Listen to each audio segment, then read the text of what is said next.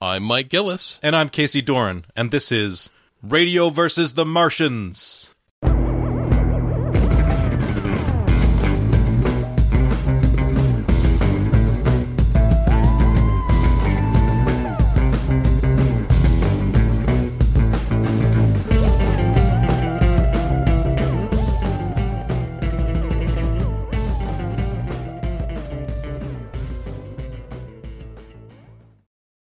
So I'm not entirely certain how to approach this topic, except for saying at the beginning here that it's a weird place to be in. I mean, of course, if we always are battering on these dead horses, it is a weird place to be in where so much consternation and frustration can be drawn out of someone inserting Ian McDiarmid's laugh at the very end of a trailer for a Star Wars movie. Yeah, and you just don't.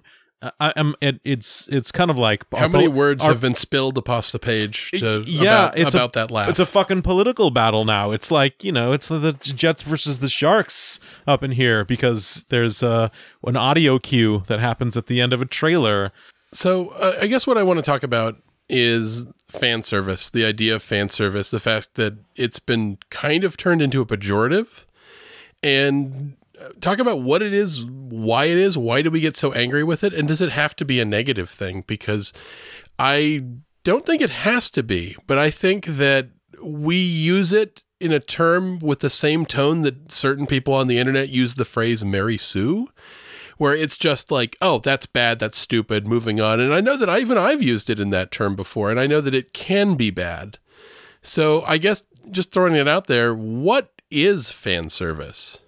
So we can have a common definition. Do you want a definition of it, or do you want to know how I feel about it? Well, let's start from a definition, then let's go into that feeling. I mean, is the common idea is that it's a way in which writers of a continuing property try to placate the most fervent members of their fan base by including things that they know they would get or that they really want to see? Is it placating? Is that what it is? Well, I think that's to have the pejorative lean on it. I don't know what other way you would take it other than placating. The way that I would define it, and you know, maybe I'm already putting some bias onto this, but I would say that fan service is the literary equivalent of ice cream. And I love ice cream, but I also don't think that I should have it all the time. Mm-hmm. And I think that this the same thing about fan service. Well, I tend to think of fan service as moments and elements that you put into a story that are there to speak to people that are longtime fans of that property. So, like when the X-Men movies started coming out, there would be a scene where a character would look at a computer screen and say, oh, these are mutants that we know about. And there would be Easter eggs all over that screen. And it would be on screen for maybe a second. But you can go, oh, there's Multiple Man. Oh, there's Artie and Leech. And there were elements like that. Or they would have a line that would mean something to certain members of the audience, but would fly past everyone else. And or an element, like you're reading a Star Wars novel, and you're like, oh my god, that character there is Nien Nunb. That's Lando's co-pilot from Return of the Jedi. Let's talk a bit more about him and have him in there. And it's kind of exciting to see a thing that you recognize or a thing that you know about. It's like a little reward for having been a fan. And sometimes it can be really obnoxious and it can grind everything to a halt, but sometimes it can be subtly done and be a lot of fun. And sometimes it can be both of those things and still fun. It can be really obnoxious and fun. And I think it's a question of where and when these things are appropriate. I mean, you might have the most significant thing that you might have said there is Easter egg as an idea that it's something that's there that's not overt, but people who are paying attention, people who are well versed, they'll get it if they are looking hard enough and they're paying attention. And if you're a true fan, you'll understand what's end up happening, the Easter egg. But that's implying a very, very limited thing. It doesn't affect the plot all that much. You're right. Maybe it's a screenshot of a computer. Maybe it's a name that's a throwaway line of a name for something that's there. That's Easter egg. That's sort of different than like Han Solo bingo, you know? Yeah, that was the thing. Like, right? That, like, Solo, a Star Wars story, is full of fan service. It has a bunch of stuff in it, like, oh, that's how Han Solo got his blaster, for instance, is a moment in that movie. How Han Solo got his name, like little origins for elements about a character, and having them appear in a movie. And I've kind of, it's weird because then you compare that to something that I'm enjoying a lot lately, which are the Ghostbusters comics that are published by IDW. Now, those ones are chock-a-block full of fan service, like obnoxiously so. But I love it. I love every fucking minute of it. There are moments where they fight a ghost that is straight up one of the fucking toys. There's this one ghost that is purple, and when you squeeze him, this eyeball and a string on his forehead pops out, and they put it in the fucking thing, and the string is part of it too. There's a moment where there's an alternate universe version of them that are dressed in these weird alternate costumes that the toy line had. They did a storyline in that comic where they crossed universes and teamed up with the real Ghostbusters from the 80s cartoon. So the Bill Murray Ghostbusters and the Lorenzo Music Ghostbusters team up on an adventure. And there's even a moment where, you know, everyone gets along except for the two Peter Venkmans who hate each other. Well, of course they do. And one of them even says, like, I think the Bill Murray one goes, "Hey, Egon, would it destroy the universe if I punched this guy?" And both Egons, both working on something without looking up, just go, "No." And I love that. I would say that part and parcel with the idea of fan service is the expectation that it is not significant to the plot of the story. Mm-hmm. That if it wasn't there, it would not affect things one way or the other. And so I think that what you're describing actually goes outside of fan service. I think that I would not consider that to be fan service. Mm-hmm. Well, this is the weird thing, is that I just read a massive crossover where the Ghostbusters, the real Ghostbusters, the Extreme Ghostbusters, the 2016 Ghostbusters, all teamed up in a cross-dimensional thing. And there's elements including things from Ghostbusters 2, Ghostbusters the video game, Ghostbusters the toy line. And, I mean, this is about as fan service as you can get, so why do I not hate this? And I was thinking about it. It's because it takes place in an expanded universe crossover thing and not in the main movie.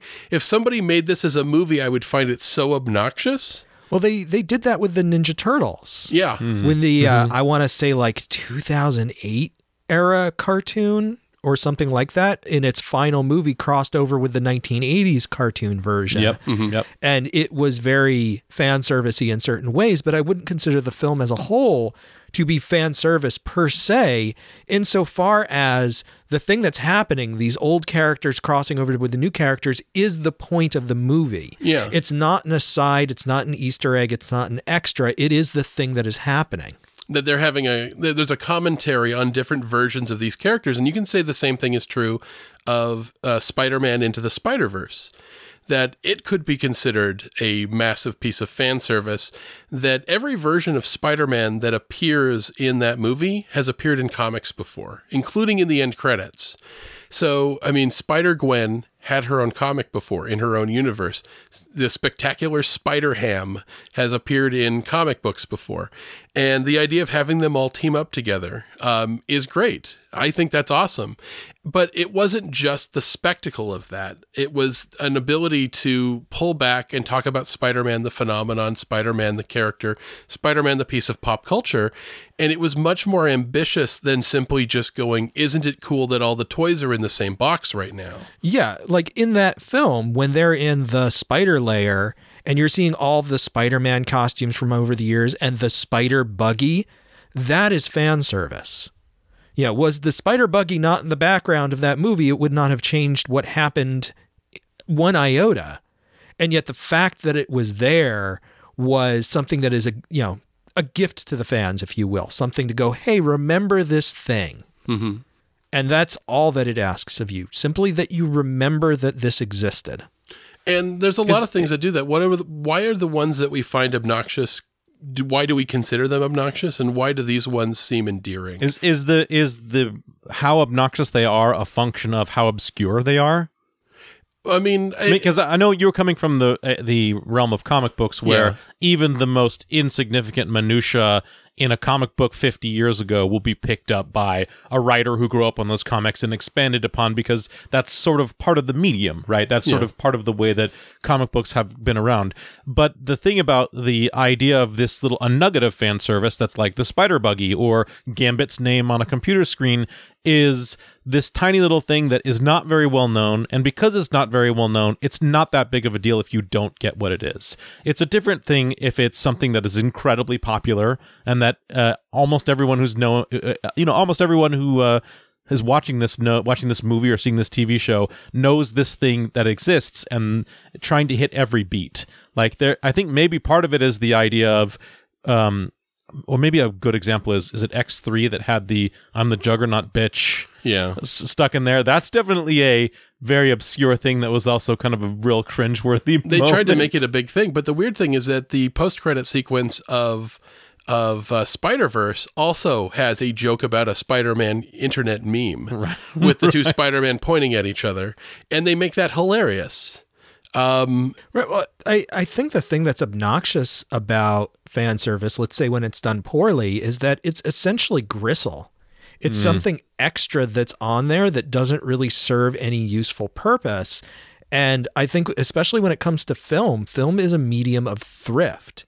Everything that's on the screen, everything that you see, everything that's shown to you and that happens is there because it serves a specific purpose. And when you can kind of insert it seamlessly on, there's a computer and there's a screen with a bunch of names, and it's giving you this idea that, okay, they're tracking mutants, and it just happens to be that those are names that some people might already know, that's fine. Or when it's a spider buggy in the background of a shot where you're trying to emphasize the point that Spider-Man's got a lot of gadgets, that's fine. Mm-hmm. But when you are inserting it into a scene to the level of distraction, where it doesn't need to be there, it doesn't serve a purpose, it is there simply so that a fan can have this feeling of, hey, I know that, that is the point at which it becomes obnoxious. Because I was also thinking about it as a potential gatekeepery sort of mechanism, that if you make something that has so much fan service in it, or so specific fan service, or fan service that you can't pull out of the plot and still have it make sense, that is just completely inaccessible to anyone who isn't that hardcore fan. Isn't it, especially with the most, like, for instance, it's one thing to do this in a medium where, like Star Wars, for instance, those sorts of moments bother me a lot less if they take place in the confines of a Star Wars novel or a Star Wars comic than in the Star Wars movie. Because my perception, generally speaking, is that the main thing, the Star Wars movie, that's for everybody. But Star Wars comics, Star Wars merchandise, Star Wars novels tend to be for hardcore people. So I don't mind as much if they tend to be a bit more obscure, a bit less accessible, because you're kind of taking that extra step to get more Star Wars. And that's why that Ghostbusters comic, when it's full of moments like that, don't bother me, because it's like you're already kind of getting more. It's like this is the Ghostbusters that you're putting into your vein rather than the Ghostbusters that you take in like on a Saturday afternoon because it just happens to be playing on AMC. And I feel that same way with, it's why I find it kind of obnoxious when Solo, a Star Wars story, is so full of nothing but Easter eggs with very little stuff aside from those Easter eggs. But if that had been a Star Wars novel, I wouldn't have given a shit. Because you're like, oh, okay, of course there's a Star Wars novel about, you know, how Han Solo won the Millennium Falcon. I get that. That's going to be that way. I'm not surprised. But it's kind of weird when it's the thing that's for everybody, it just becomes gatekeepery and it just keeps people out of the thing completely rather than just being like, oh, okay, that's just a bit too much Star Wars for me. Maybe I'll stick to the movies. Does that make any sense at all? Yeah. Yeah. I agree with you. And I think I would even take it a step further, going back to my analogy with ice cream, where something that is supposed to be a treat becomes the main course, where, as with Solo, like the Easter eggs, the references to other things, the tying of things together is so integrated into the movie that you can say that that is what the movie is about. Mm-hmm. And that is frustrating, because if you take those things away, you no longer have a coherent thing. The other property that this really frustrates me with, and I guess this is a slightly different kind of fan service, is Doctor Who. Because at a certain point, when Doctor Who was revived in 2005, it was being written by people who had grown up watching Doctor Who and really cared about those characters and loved them. And so wanted to write series after series after series talking about how great they are and how amazing and perfect and wonderful and life-changing these characters are and how every minute with them is a joy.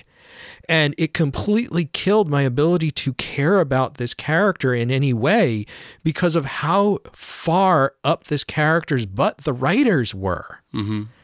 where they were unwilling to really ever challenge them or consider them to be fallible on any level, or to really put things in front of them that make them work or struggle or have any sense of dramatic tension in them, because you know that they're magically going to make everything okay at the end. And we've talked about this a bit before, the idea of fan fiction. And I think that I don't think fan fiction is bad in and of itself. I really don't. And I think that like with the term fan service, fan fiction becomes a bit of a pejorative too. And I think it's a little lazy to make it just a pejorative. I mean, everything technically is fan fiction. Is Tom King, the current writer of the Batman comic series, is he writing fan fiction? I mean, he's getting paid for it. Is that the only difference, that a company that owns a property is paying him money to do it officially versus somebody who just writes Batman stories on their own? I don't know. But I think that what sort of separates a lot of bad fan fiction is that they have an inability to pull themselves out of the fan element of their relationship to these characters to just tell good stories. Like, there's a lot of wish fulfillment that goes into them. Like, you're like, oh, this, I want these two characters to hook up, or I want this outcome to happen. And it becomes more about doing things that you wish would happen to those characters rather than telling a story. And I think one of my favorite things that you can do in a story is have a story give me something that I didn't think that I wanted, but oh my God, that's amazing. I want to be surprised. And I think sometimes there's a lot of baggage that comes in with being a fan, which is why I think, you know, Star Trek Nemesis is kind of bad fan fiction, even though the corporation Paramount that owned Star Trek paid this screenwriter, I think it's John Logan, to write that movie. But it still felt like he was doing wish fulfillment and, in a weird sort of way, writing a fan film that remade Star Trek II. It's interesting that you say that, because I was just reading a thing this morning talking about the Pixar films and how often in those movies the characters don't get what they want. You know, in Up, the main character is trying to take his house to Paradise Falls to fulfill a promise with his wife. And that never happens. In Toy Story, the toys are trying to stay with Andy, this child who is growing up. And that doesn't happen either. That so frequently in those movies, the characters don't get what they want, but they find that in the end, they have gotten the thing that they truly needed. Yeah. And that's okay, that you're not always going to meet your goals, but you can still achieve success despite that. And I think that that's true of a lot of fan service and fan fiction, that they're trying to give the characters the thing that we as the audience want them to have. Mm.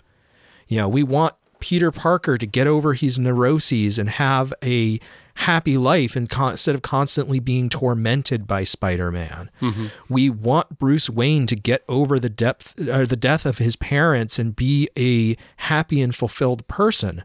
But those are not necessarily the things that are appropriate for those characters or that are narratively satisfying to an audience. And they preclude your ability to even keep that character. That you're basically saying, I want this thing to just end. Yeah. That it's the same thing with, like, Bruce Banner curing himself of the Hulk. The story's over. if he just goes back to being a repressed scientist again. One of the things I really loved in Endgame is they give you a thing you didn't expect, which is that Bruce Banner does get some kind of resolution, but it's not the resolution of I'm cured of being a monster. It's I've made peace with the monster. And now I'm kind of a dorky monster.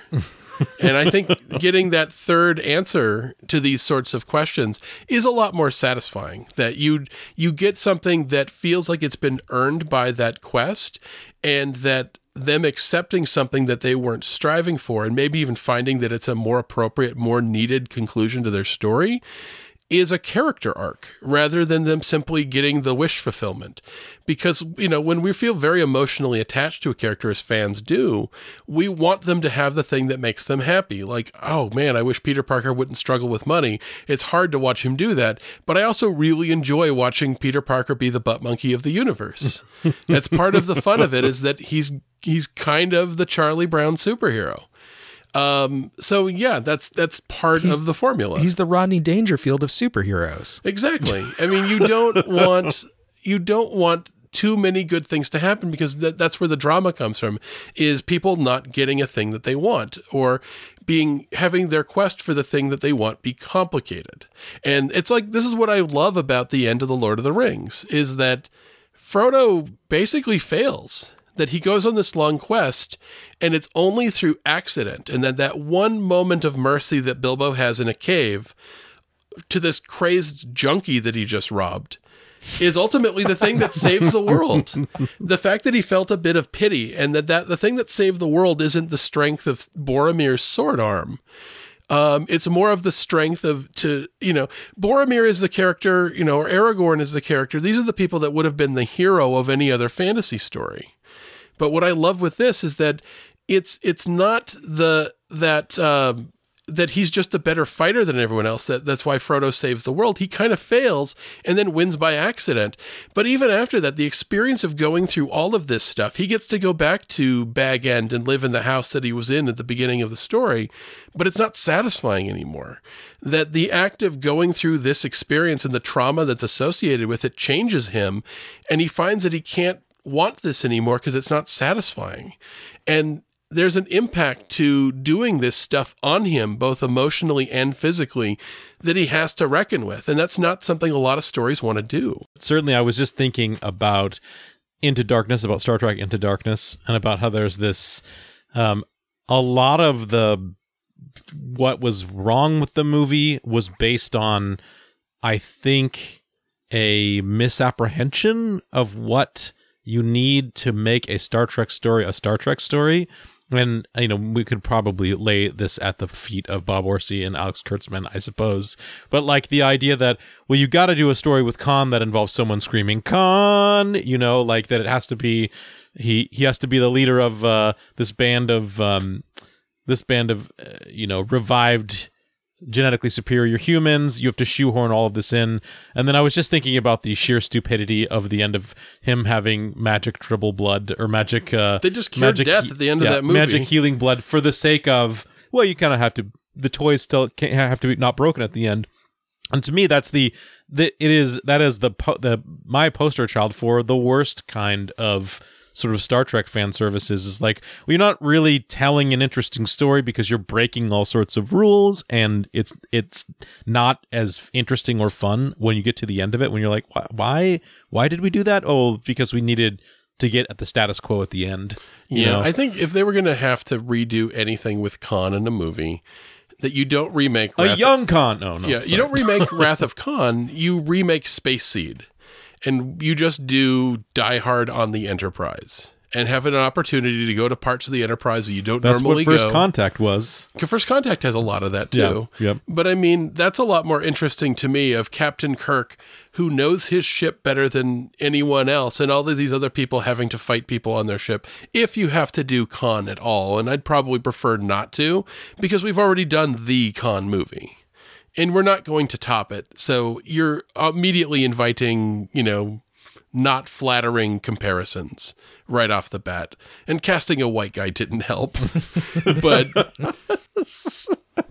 especially when his name is Khan Noonien Singh, and he's a British white guy. And I love Benedict Cumberbatch to death. But if you're going to have him play some Star Trek villain, make him... What was the name of Kirk's friend in the first episode who became a god? Gary Mitchell. There were a lot of people who were speculating that he was playing Gary Mitchell. Yeah. That he was this guy who got too close to the edge of the universe, and it kicked this like Tetsuo-esque superpowers into him, and he had to be killed. I mean, it basically that second pilot of Star Trek is kind of Akira. Now that I think about it, where the best friends have to fight on the planet. Mitchell! Kirk! But yeah, it's kind of the same thing. That said, even in Star Trek Beyond, which is, you know, it may be the last of the new cast movies, we'll never know. But it does have elements of that are fun, which is like the ship is crashed and it's still around, but there's shit that needs to be taken care of, and it's because Kirk knows the ship and knows his crew and knows what needs to be done that he... I think some of the more clever parts about that movie come into play that are subtle, unlike the first two iterations of where there's nothing subtle that's happening at all with what's going on. I liked Star Trek Beyond a lot. And I have not seen it. No. And you're not alone, because a lot of people didn't see it because they didn't like Star Trek Into Darkness. And that's exactly why I didn't see it. But if I recall correctly, Beyond is directed by Bryan Singer, not J.J. Abrams. Is that right? No, it's by James Wan, who... I think he did Fast and Furious 7.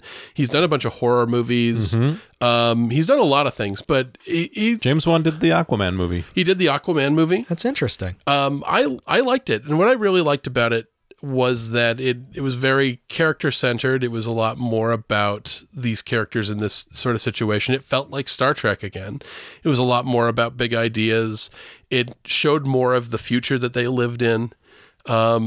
It was the first look at the future in one of these movies. I'm like, I want to live there. I want to live on that space station. That looks incredible.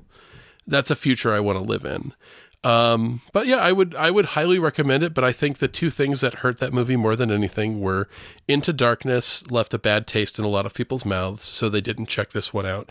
And there was a trailer that sort of played up that Beastie Boys song, and people went, wow, not for me. The weird thing is the Beastie Boys thing is done really well in the movie. It's actually a plot element. It works surprisingly well. But I would ask, so speaking of James Wan, that's a good cut across for you, being the man who once had the Washington State vanity plate for Aquaman on your car. Yeah. I mean, how do you feel about the Aquaman movie in terms of fan service, because there was certainly a lot of crazy shit thrown into that movie for the sake of, I think, crazy shit in an Aquaman movie. I like it. I like that movie for the most part. I think I probably would have. I like Jason Momoa a lot. I probably would have his hair and beard trimmed a bit more and make him look more like the brave and the bold Aquaman if I had a choice. I've never been a big fan of Aquaman with super long hair in any incarnation. For some reason, it bugs me. It's one of those things that I have a hard time getting past. I love Jason Momoa. Just give him a haircut. I think what they kind of did with it was, I think the movie for the most part, I enjoy it, but it feels overstuffed. Yeah. But it feels overstuffed because I get the impression the people making the movie didn't know if they'd get to make a second Aquaman. So they just made both of the Aquaman movies they were going to make as one movie. I think it does what I want an Aquaman movie to sort of feel like, which is to feel like the sort of Edgar Rice Burroughs, Princess of Mars kind of world, but just underwater, with this hero coming from another world to save that world, with a lot of crazy monsters that they're riding, and it's got Dolph Lundgren in shiny mermaid armor riding a giant seahorse. It's got an octopus playing the drums. I'm on board for all of these things, and I kind of love that it just kind of lets itself be crazy and colorful. And I've preferred it be split into two movies. Yes, I would, but I mean, DC movies were in a very, very fragile place, and I can understand why they thought, hey, this might be the last one, so I might as well get it all in there. Well, and if this year and last year were any indication, I mean, with Shazam, I think being pretty fucking serviceable for a good Shazam is probably the best one they've done so far. And everything that I've heard coming down the pike about Joker is kind of interesting. I think I've heard that the writing is not stellar. However, it's made great by the fact that they have an actor who's committed to doing it and committed to making the character study the piece of it that's interesting. And, you know, Joaquin Phoenix has done this over and over and over again, has just decided to make something insane with a character, make something so deep and multifaceted and messy about the way he does characters. That to me is worth the cost of admission. I want to really love that movie because the trailers have been very good. I don't know what it's going to turn out to be. I never wanted a Joker movie. Could it be great? Yes. I don't know. So I just go into it with very low expectations because then I can only be pleasantly surprised. They're kind of going for that. What is the name of that De Niro movie? King of Comedy. Yeah. Where he's like a crazy person. I don't know. I don't know what this movie is going to be. It could be great and it could be really terrible if it sort of becomes this, I don't know, beacon for all the maladjusted people who'd like to shoot up a mall. Yeah. Then I don't want that. But if it also is unfortunate since it lacks the sort of moral pull of Batman to basically be the one to say there, no, well, if you're doing this, there's going to be a batarang coming at your teeth, you know? Yeah, but we also can't control how stupid audience members are to not understand. It's like with, you know, all the maladjusted people that think that Jack Nicholson is the hero of A Few Good Men. Well, if he's so fucking great, then why is he letting those kids go to fucking prison for him? Fuck him. For all his big speech. That's what I love, is that he gives a big speech and he gets it thrown in his fucking teeth. He's the villain of the movie who says, hey, I give you freedom, so I should have the right to brutalize, bully, and straight up kill people under my command. Fuck him, he's the bad guy.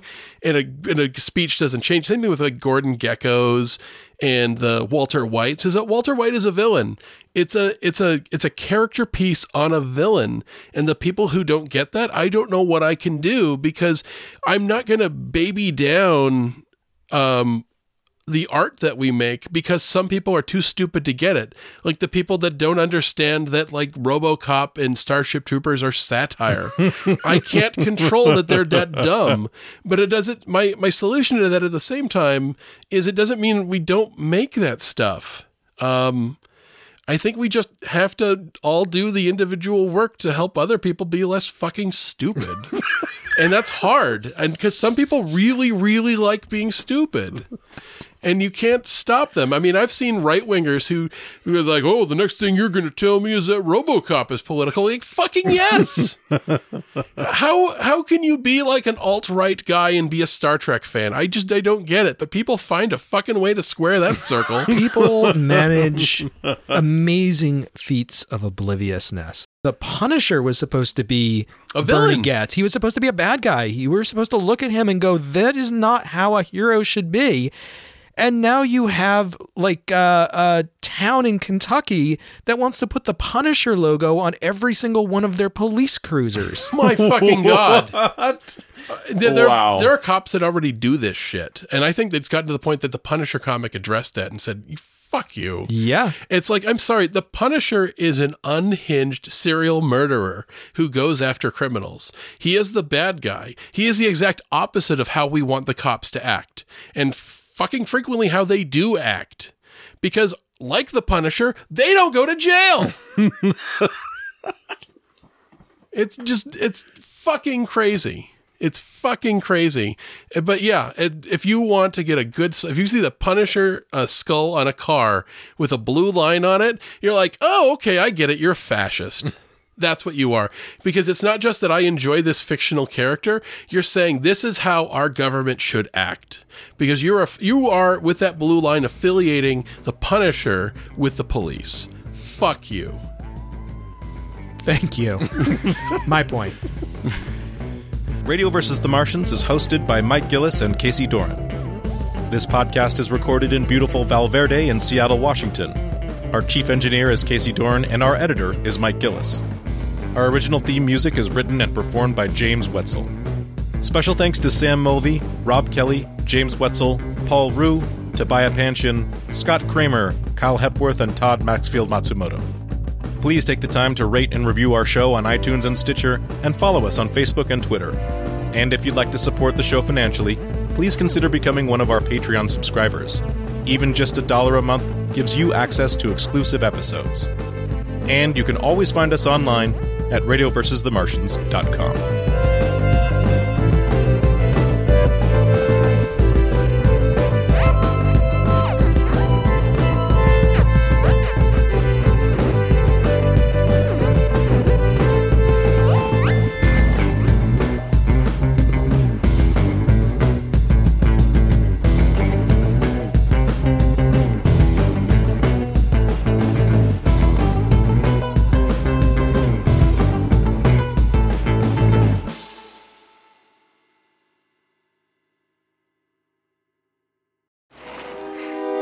Don't you know who I am?